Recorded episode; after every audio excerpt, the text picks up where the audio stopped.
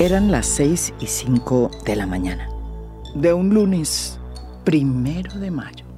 Colombia estaba de puente porque era la fiesta de los trabajadores.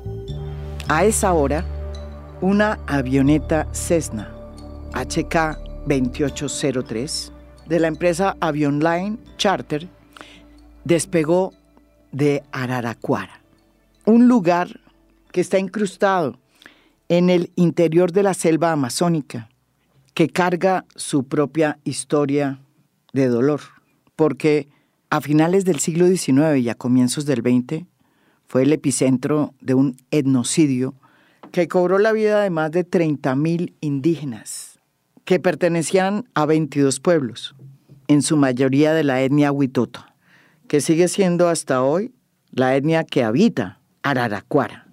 Ellos han conservado hasta hoy, como todos esos pueblos, su lengua y su cosmogonía, a pesar de que fueron catequizados por los misioneros que llevaron los españoles.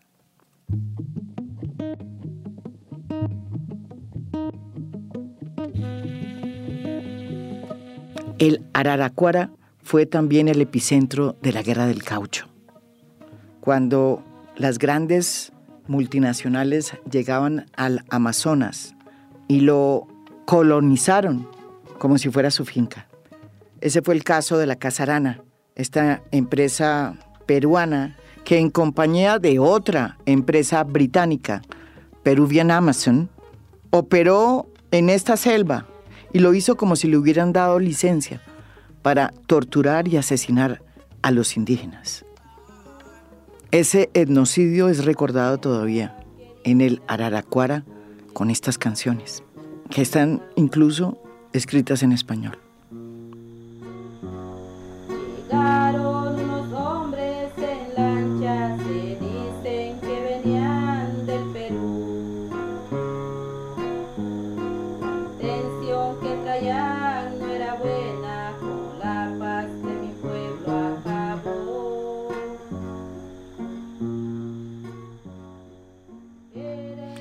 Cuando la guerra del caucho terminó en 1932, bajo la administración de Olaya Herrera, Araraquara se convirtió en una cárcel.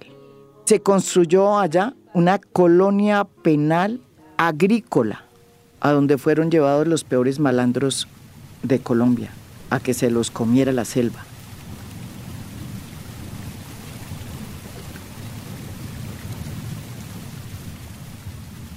Esa Colombia selvática, amazónica, que se mezcla a veces con las sabanas de la Orinoquía, llena de ríos que desembocan unos en otros, que es casi que la máquina de agua más grande que tiene el mundo, siempre ha sido una Colombia totalmente apartada de lo que muchos colombianos consideran como el país nacional.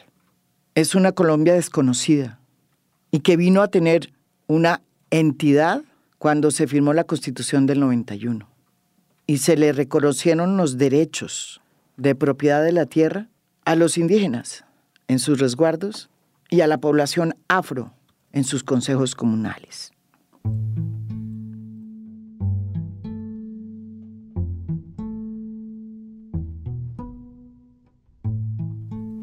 Pero ese reconocimiento que fue muy importante, tampoco los conectó con el país urbano. La única manera que tienen para transportarse estos pueblos indígenas es por aire, porque la selva es tan tupida que hace prácticamente imposible la travesía.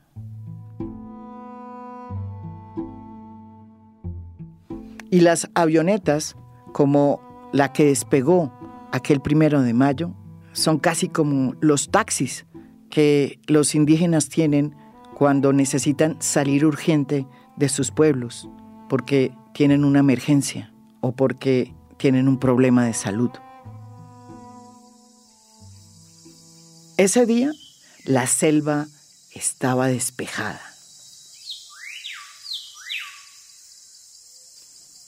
El sol penetraba directamente hasta la copa de los árboles cosa rara en esta selva húmeda, secuestrada casi siempre por las nubes que nutren los ríos voladores. Esos flujos aéreos masivos de agua en forma de vapor que se nutren con la humedad de esta selva y que llegan al Atlántico y llevan las nubes hasta los páramos para allí caer en forma de agua y empezar otra vez el ciclo de esta máquina de agua que es en el fondo el Amazonas. Eran siete los pasajeros que iban en esa avioneta, piloteada por un capitán experimentado, con más de 8.000 horas de vuelo. Hernando Murcia Morales, conocedor de esa selva y de sus vericuetos. Con él estaba Germán Mendoza Hernández, un defensor de los líderes indígenas que están siendo asesinados y que trabajaba para la OPIAC, la Organización de los Pueblos Indígenas de la Amazonía de Colombia.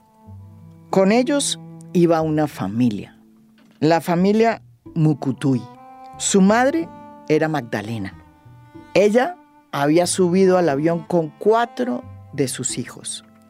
Leslie, de 13 años, Soleini, de 9, Noriel, de 4, y Christine Neriman, de solo 11 meses de nacido. Su padre, Manuel Ranoque, quien había sido además gobernador de Araraquara, los estaba esperando en Bogotá, a donde había tenido que desplazarse semanas antes por motivos de seguridad que, según él, tenían que ver con su posición frente a la manera como su comunidad estaba adelantando una negociación sobre bonos de carbono, que incluía darle un 10% a los hombres de mordisco, la disidencia de las FARC, que quedó con el control de la zona, luego de que en el 2016 se firmó el acuerdo de paz. Y las FARC, las extintas FARC, que controlaban esa selva desde las goteras de Bogotá hasta casi la frontera con el Brasil, a través del bloque oriental, decidieron parar la guerra. Solo un frente dijo que no, el frente primero, que quedaba precisamente en esa zona y que hasta el sol de hoy sigue siendo la autoridad ilegal en Aracuara. Bueno, ellos allá están cobrando las vacunas y yo eso nunca le iba a permitir. No es no, es no, porque ellos no tienen territorio, ellos no tienen nada, lo que ellos son unos aprovechados. Le pasa que en el territorio ahorita hay, un, hay una bonanza. ¿Se acuerda que el Gustavo Petro había dicho en su, en su campaña y en su, en su administración que una de las deudas externas del país se a pagar con los pagos de servicios ambientales? Ahorita que está el BON en Araraquara y las comunidades o los resguardos están esos BON. Y entonces la empresa Yauto, en la empresa Yauto, en cabeza del doctor Pedro Posada y Alicia y su equipo de comité, eh, hicieron, eh, hicieron el, proceso para el tema de los bonos. y lo lograron. Ya se, se, dieron los primeros recursos a las comunidades. Que es bastante. Y bastante, mucha plata, mucha plata. Yo voy a contar desde el primer momento que hubo. Entonces, cuando, cuando se acuerdan los, los monos, cuando yo hablé con el paisa, el paisa me dijo, Henry, usted le coloca el 70% y él ya usted el 30%, pero a nosotros nos tiene que dar el 10%. ¿Por qué? Ese pago yo no sé qué acuerdo hizo esa empresa. Con, yo que soy gobernador, yo, mm. yo, sé los procesos. Yo conozco Por eso que yo digo que la empresa es una corrupción que le ha estado dando a las FARC. Entonces el 10% a la guerrilla digamos, ahí es donde por lo menos yo no estoy de acuerdo. Nosotros estábamos pidiendo en la última reunión de Puerto Sábalo que por familia se bonificaran al menos 15, 10 millones de pesos. Y ella dijo que no, que era imposible, que no funcionaba. Terminó pagándole para entre dos, en dos pagos, apenas 5 millones de pesos. A cada familia. Por familia. O sea que la primera fase era de 2.500.000 y la otra fase de otros 2 millones. Manuel estaba en Bogotá, en el barrio Kennedy, cuando a las nueve de la mañana de ese día su hermana, que vive en Suacha, lo llamó y le dijo que había una noticia según la cual una avioneta donde venía probablemente su familia se había caído. Yo estaba buscando arriendo acá por Kennedy, en Bogotá. Y cuando a las nueve de la mañana mi hermana, la que vive en, en Soacha, me llama por medio del celular y me dice, me parece que el avión donde venían los niños y mi cuñada se cayó. Entonces automáticamente yo quedo, como dicen los viejos, pues en el aire. No, no sabía si, si contestarle, correr, o bueno, pues porque pues cuando se trata de la familia es algo muy muy de primera mano que para uno como padre el, sentirse y, y, no poder estar en ese momento con los hijos pues es duro porque pues quién puede hacerlo si no es el papá pero pues después de las lágrimas eh, lo primero que yo dije Dios mío pues yo pienso que hay alguien con vida y de pronto sean mis hijos, mi señora, bueno, pues yo de perder todo, todo no puedo perder porque pues ahí venía toda mi familia.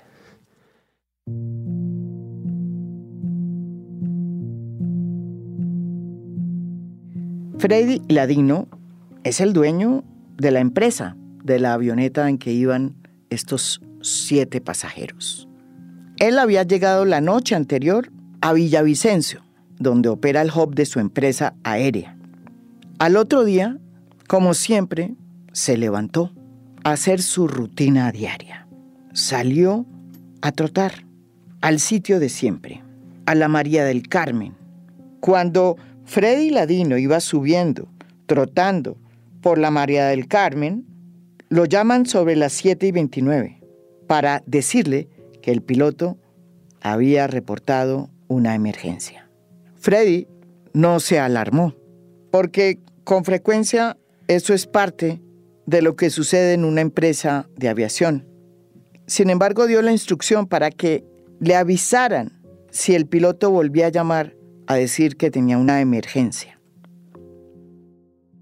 Eh, llamé al piloto a las cinco y media, no me contestó, se me hizo muy raro, puesto que yo cuando salgo dejo encargado a alguien de director de operaciones pero yo desde el día anterior ya había dicho a partir del primero de mayo a las 00 horas, Freddy Ladino coge el mando otra vez de dirección de operaciones. ¿Qué es la dirección de operaciones? Es lo que salga el avión, vuele buen tiempo, coordine mm, rutas, coordine permisos, esté pendiente de aterrizajes del avión, duties de pilotos, toda la parte operativa de, la empresa, esa me encargo yo. Entonces el capitán no me contestó, eh, me dicen que habló con uno de los, de los despachadores y organizó pues, el despacho de la manera que tenía, que tenía que organizarse. Voy subiendo la vereda del Carmen, bajando, trotando, me llaman sobre las 7 y 29 de la mañana que él se había reportado una emergencia. Yo dije, pues, ¿cómo? A los cuatro minutos vuelven y me llaman que él había reportado pérdida de motor, no apagado, pérdida de motor. Pérdida de motor es como si perdiera potencia el motor. A los tres minutos me llaman y me dicen, no, capitán, que ya se corrigió la pérdida del motor, eh, siguió el vuelo. Entonces yo dije, ah, bueno, perfecto. ¿Qué pasa cuando ocurren esas pérdidas de motor? Es muy normal que en estas zonas del país el combustible esté muy contaminado y haya filtración de agua o por la misma sudoración del combustible haya agua en el sistema y mientras que pasa agua por el sistema, pues el avión, el avión tira como a perder su potencia y vuelve.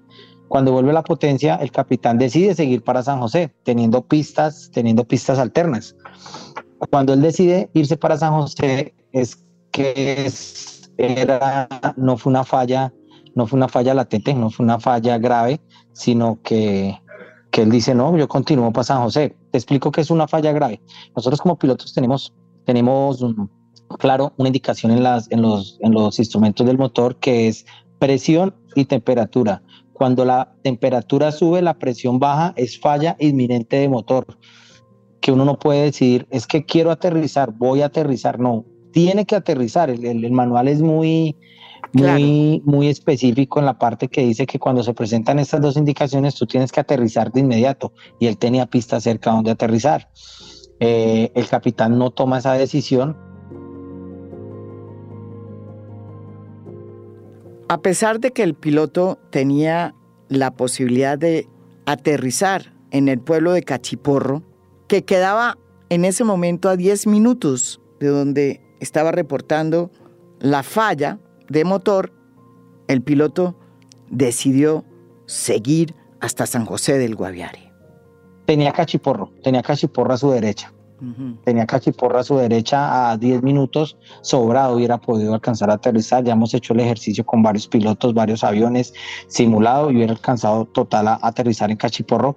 Pero él en su sabiduría dijo, no, no es una falla grave, continúo. Eso es lo que pienso yo que él estaba pensando en ese momento. Cuando él llama la segunda vez, él dice, no, se me apagó, se me apagó, se me fue el motor, se me fue el motor. Cuando el piloto llama la segunda y última vez, la emergencia ya es inminente.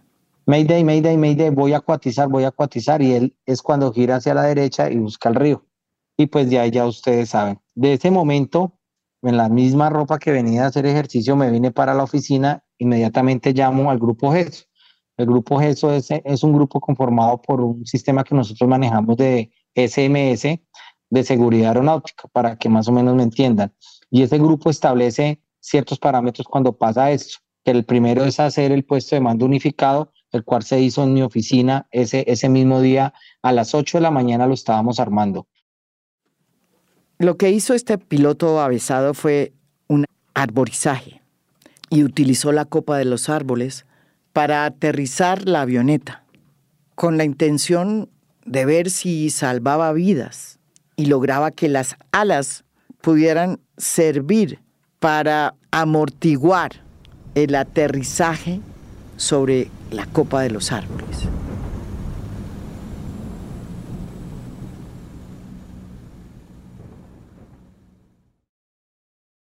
Lo logró a medias.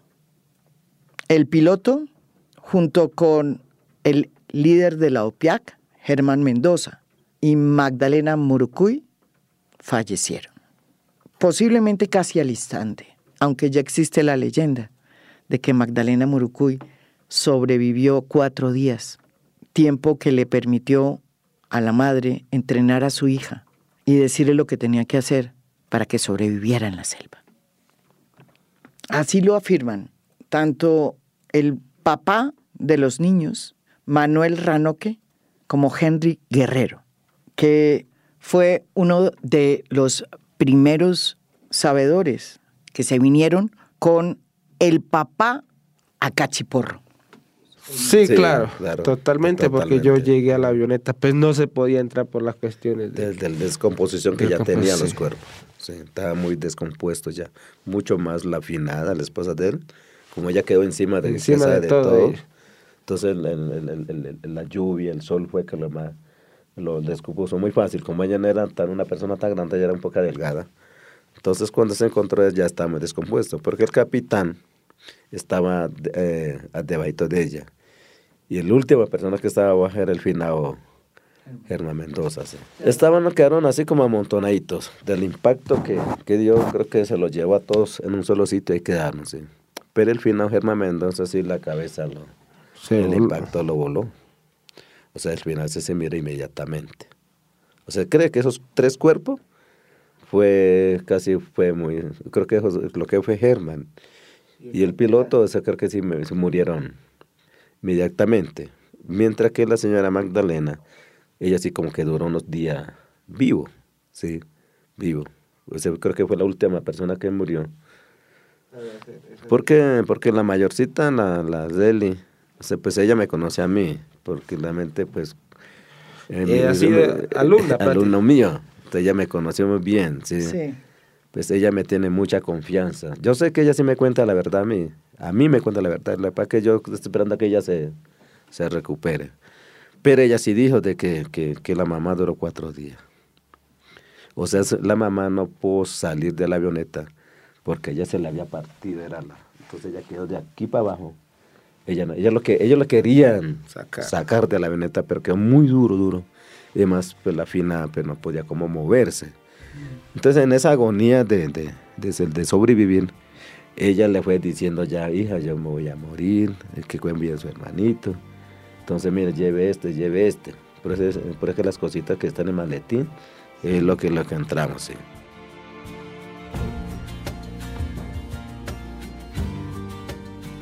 Durante 40 días, estos niños, liderados por Leslie, una niña huitota, resistieron a la selva, a la patasola, a los duendes, a los animales, a las lluvias de un invierno inclemente y a los misterios profundos de la Paporis, un río al que todo el mundo le teme.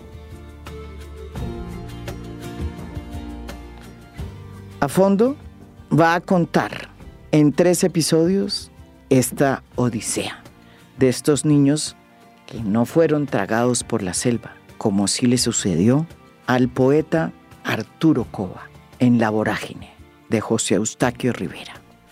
El último cable de nuestro cónsul, dirigido al señor ministro y relacionado con la suerte de Arturo Cova y sus compañeros, dice textualmente: Hace cinco meses búscalos en vano Clemente Silva, ni rastro de ellos, los devoró la selva.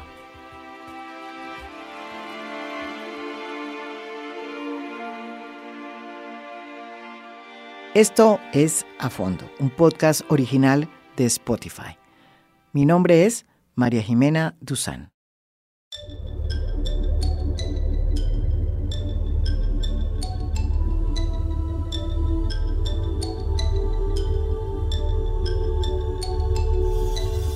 A Fondo es un podcast original de Spotify. Producción general, Lucy Moreno. Editor de contenido, Michael Benítez Ortiz. Postproducción de audio, Daniel Chávez. Y Blue Velvet. Música original del maestro Oscar Acevedo. Gracias por escuchar. Soy María Jimena Duzán.